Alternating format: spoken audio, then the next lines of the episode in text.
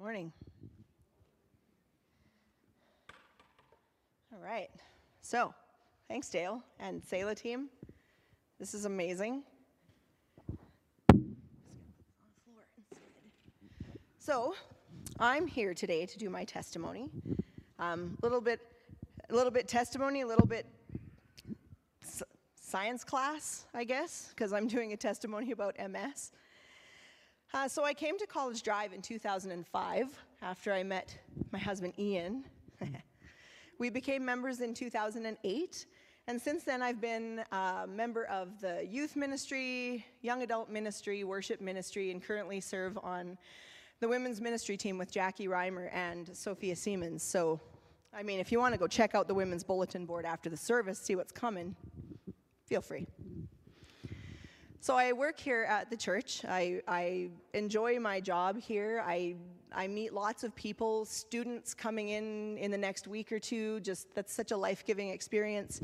Visiting with them, people who come in just throughout the day, drop off coffee, stop in and say hi. People who think they're going to the college but come into my office to ask where the library is, and we get to strike up a conversation about how about what they're doing and what's up. And so that's one of the things that I really enjoy about working here. But another thing that I enjoy about working here is just the fact that I'm on a staff team who I can be real with.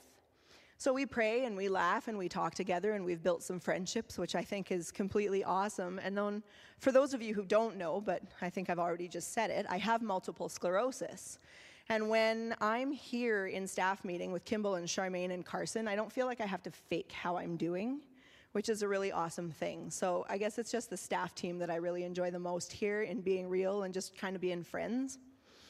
Um, so just a quick show of hands, how many people know what multiple sclerosis is? Oh my goodness, see? Yes. and a show of hands, who has been affected personally by MS in some way? Either um, you know somebody or have known somebody, you know, like, yeah, relatives, or I mean, for myself, me, my, myself. so, for those of you who might not be familiar with what multiple sclerosis is, it literally translates into multiple scars. And so it is a chronic, chronic autoimmune um, disease affecting the central nervous system, which is made up of the brain and the spinal cord and the optic nerve. Um, and so when you hear autoimmune, I think we automatically think that it's a, a, compromised or weakened immune system. But what MS is, is the immune system gathering its army and going, hey, nerves, I'm going to get you. And it does sometimes in really, really bad ways. Um, so the disease attacks the myelin, and the myelin is the protective coating or the armor around the nerves, which allows smooth impulses from the brain through the spinal cord to the rest of the body. And when that myelin gets damaged, it, is, it creates scar tissue or scleroses, and that can disrupt the nerve impulses and damage the nerve fibers. Um, so the real kicker of this thing, though, is that no one knows how it starts, no one knows how to prevent it or stop it. And even though there's research being done every day to find causes or ways to prevent it, there is no, uh, to date, there is no cure for this thing. So, Canada, actually, the statistics are, and I got some of this information from the, the MS Canada website. So, Canada has the highest rate of MS in the world, and Alberta has the highest rate in Canada. Southern Alberta, the highest rate in the province. That's why so many of us know what this is. Uh, in my direct circle of family, friends, and neighbors, there are six of us, besides myself, who have MS, people I'm in communication with every day or have been frequently over the years. Um, so, my first notable symptoms showed up um, October of 2003 when I was at the ranch uh, doing some cattle work with my family. And this was October in southern Alberta on the open range. It was a cool and windy day. And so when my legs started feeling suddenly very cold, I kind of just uh, attributed it to the effects of the weather. When that sensation didn't go away, I thought, okay, well, maybe it's a pinched nerve or something from riding a horse or hopping a fence. You know, I've hurt myself hopping fences before. Um, yeah, so I thought maybe that. no, it's true. Yeah, no. Yeah. Sprains, sprains happen when you do that kind of stuff just willy nilly. um, so a few weeks later, though, that sentence, the, the leg thing didn't go away, but then a few weeks later, I started uh, feeling this, what it's called. Um, syndrome, or however that said, Lhermitte's or Lermatase syndrome or symptom is what it's called. And that was a tingling, vibrating sensation from the base of my skull all the way down to my tailbone whenever I would put my head down to read or do my shoes up or write something down. It was just this weird sensation. And I went to see my doctor, and he immediately got me in for an MRI and then sent me off to a referral to the MS clinic at the Foothills Hospital in Calgary. And back then, I mean, in the olden days. No, back then, MS to be for MS to be diagnosed, a person needed to have one initial MRI showing that there were lesions or scars in the brain, and then a subsequent MRI two years later showing disease progression.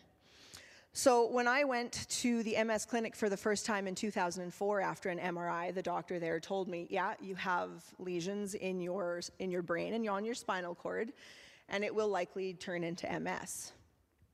I didn't really still know what MS was. The doctor did a good a good job trying to describe to me what it was, but I was freaking out, so I didn't really hear it. Um, but then in March 2006, March 23rd, 2006, which I guess was my official diagnosis date, and after some neurological, neurological exams that the doctor did at the foothills again, I was told that I didn't need a second MRI, and he leaned back in his chair and he went, I think you have MS. And I was like, You think I have MS? Like, you, th- you think? That seems like a pretty uncertain diagnosis for a permanent and progressive and unpredictable disease. So I spent, thank goodness my mom was with me that day. I spent the whole ride from, from Calgary crying and being angry and, and, you know, not knowing what MS was. And I was like, well, that's it. I'm going to die because I wasn't sure what it was yet. So, and I actually then spent a few years in denial, um, visiting other doctors for second opinions because I just didn't feel sick until all of a sudden I did. In 2011, five years after my diagnosis, and many doctors later, and you know, trying to deny what I had, I could no longer deny that those symptoms that I had were there and that I had MS. And I have indeed procured an impressive collection of symptoms since then, and I admit, and will also attempt to hide on occasion, the fact that I feel like garbage most of the time. I'm grateful, though, that my condition has remained stable with very few changes over the last decade, but those changes nonetheless have caused significant issues. Um, they don't call us MS warriors for nothing because we fight battles on a regular basis. Our brains and, and immune systems against our bodies, just like attacking and being like, no, no, no, no, I'm gonna get you. And so some of the symptoms that I, that I fight with every day, or just I'll be real about it, are these. So severe bladder dysfunction, bowel dysfunction, nerve pain, intense fatigue, muscle weakness. Um, I got over my pride finally and started walking with a cane, which is one of those things that I, you know, started doing and thinking, I, I have too much pride. I don't want to do this. I don't want to be sick and need this help. But I started walking with that and got some pretty cool comments. Uh, Jolene told me that with my walking stick, I also needed a tiara. Um, so, you know, like whenever, just let me know. Okay. Yeah, yeah. So, also balance issues, decreased mobility, brain fog, and some cognitive difficulties at times, uh, muscle spasticity and lack of coordination, chronic headaches and vertigo, and most recently, I was diagnosed with epilepsy due to um, scars being on the epileptic center of my brain, which were causing me seizures. And I know this all sounds like a lot. That's because it is. Um, I won't sugarcoat it. Sometimes just putting my feet on the floor in the morning is an accomplishment all on its own. And MS doesn't just uh, affect you physically, but mental roller coaster as well. And after 17 years, I finally sought counseling for the anger and frustration that I've been feeling all of these years because I've just not gotten over the anger that this is happening to me. And because MS also comes with a grieving process, I was grieving who I could have been, who I wanted to be, the things that I wanted to do but no longer could. I used to be an athlete. If I had wanted to play basketball after high school, my coach would have had me scouted for college basketball teams. I was like, I was good. I could do things like that. Um, I played volleyball. Sometimes I used to run just for the heck of it. Like, who does that? Has anybody seen Back to the Future? When they're in the, where in there in the bar and he's like, run for fun. I was like, yeah, when you can, you should. um, I also played baseball, but now um, the thought of coming to a coordinated stop on an infield would, would look much like a clown in a circus performance. So, yeah, and I have to laugh when I say those things because I'd fall to pieces otherwise. Um, and I've spent time being so angry at God for allowing this to, happen, to happen. You're so mean. You don't care about me and you have abandoned me. Things that I never thought I would ever say to God. And yet he keeps loving me and he says, Bless you. Thank you. And he says, I am with you in this. When Ian and I started our lives together, we had dreams traveling, doing road trips, doing activities, children. But life altered our dreams, and there are moments of intense regret and guilt that I feel knowing how much my health has affected my love as well. And I struggle to overcome the lies I believe that tell me that I am ruining his life. But for better or worse, right? Like, why does this always seem the worst? And yet he continues to love me. I am with you in this, he says. And I've prayed many times for God to take this stupid, useless, no good for nothing disease away from me because what good is it? It's pointless. I don't see the point in this. And even when I I think of days like that, I still I still have to try and remember myself remember for myself that I don't know if I'll ever get used to this, but there are things that I do know. That one, that God has never and will never leave me alone in my struggles. And those lyrics, even when I don't feel it, even when I don't see it, you are here. And I know, number two, that God will never heal me from MS. And that's okay, because I believe that it has, had it not been for MS, I wouldn't have met and gotten to know some pretty wonderful people. Um, if not for MS, I would have never met Alan Rancier's sister, Elaine, who early in my um, journey with MS, met with me a few times, kind of told me about MS and what are things that I could come to possibly expect. She also told me to keep my chin up and never be afraid for, to ask for help. And finally, I'm taking her advice. And I think of her often, and I hope she knows how grateful I am to her. So I don't have her number, but if you could relay that, Alan, I'd appreciate that. Um, if not for MS, I wouldn't know my good friend Jamie, who also has MS. And I wouldn't have had the immense privilege of performing with her in her master's thesis presentation about exploring MS through song. And if not for MS, I would not be called on by my doctors to meet with other patients and talk to them who are facing similar challenges and similar treatments that I'm going through to combat my symptoms. I get to talk with them, I get to hear their concerns and tell them all about things, and hopefully that helps to alleviate some of their fears that I was feeling when I first started this journey. Um, Paul prayed several times for the thorn to be removed from his flesh. I've done the same thing often, seemingly with unfavorable results.